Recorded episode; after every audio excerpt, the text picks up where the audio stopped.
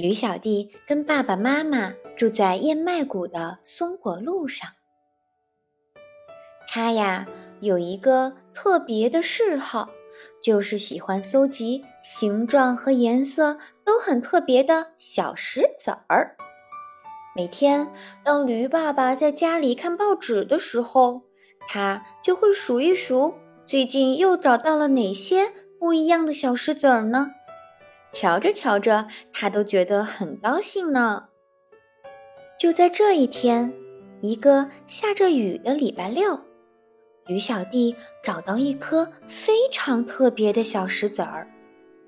这颗小石子儿红的像火一样，闪闪发亮，圆溜溜的像弹珠。哇，他从来没见过这么漂亮的小石子儿。这可真好看呢！驴小弟特别的兴奋，他端详着这颗小石子儿，竟然高兴的全身都在发抖。落到背上的雨水让他觉得凉飕飕的。哦，他说：“真希望雨不要再下了。”结果，雨真的停啦！哇哦！驴小弟大吃一惊，这雨不像平常那样是慢慢慢慢停下来的，而是突然就停了。雨点儿还没落到地上就不见了，乌云也一下子就消失了，每一样东西都是干的，连太阳都闪着耀眼的光芒，就好像根本没下雨一样。连河里的天鹅。都忍不住抬头看了看，这可真奇怪，发生什么了？要知道，在驴小弟短短的一生中，可从来没有一个愿望这么快就实现了。他突然觉得，这一定是魔法，一定是这颗特别的红石子造成的。于是，为了看看他的想法对不对。驴小弟把小石子儿放到了地上，接着他说：“我希望再下雨。”哦，结果什么也没发生。他用蹄子又拿着小石子儿说了同样的一句话，天一下子就变黑了，电闪雷鸣，轰轰隆隆，大雨哗哗哗哗就下了下来。嘿，我今天的运气真不错。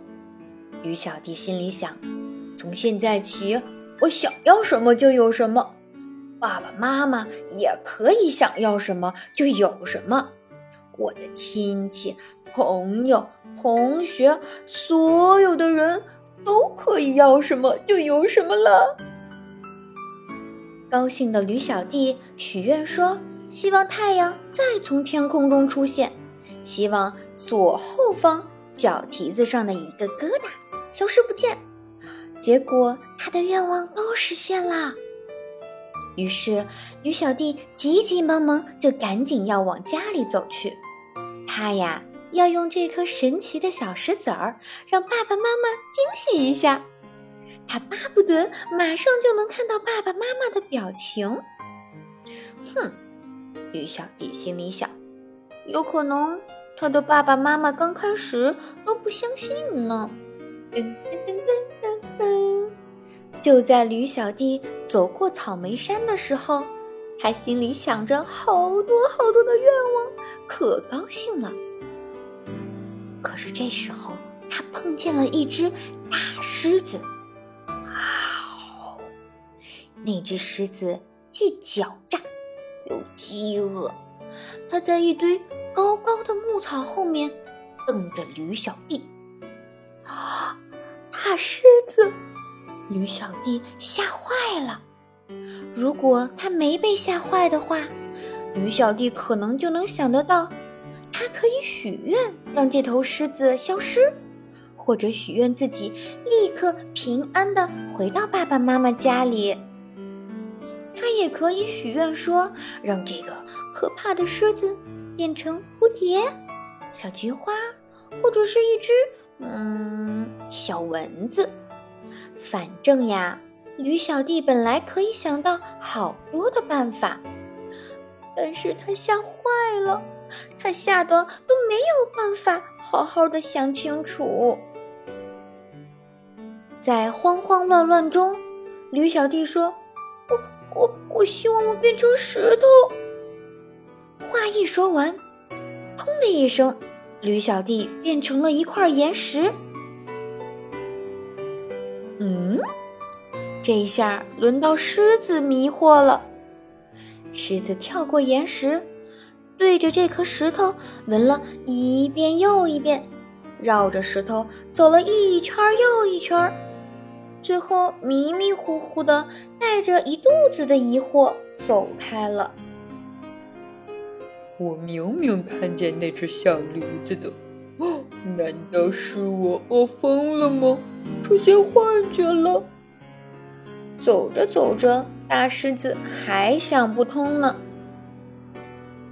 再说那个变成了岩石的驴小弟，他呀就这样待在了草莓山上。虽然那颗神奇的小石子儿还在他的身边，可是石头是没有手的呀，他就没有办法拿起来那颗小石子儿去许愿。石头也没有办法动，没办法回家了。鱼小弟伤心的想：“哦，我好希望再变成我自己呀，可是没有用啊。”他必须得碰到那颗小石子儿才能产生魔法呢。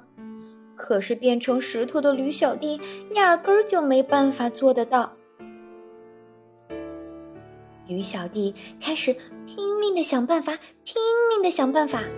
他的心里既害怕又着急。唉，怎么就没有别人来帮他呢？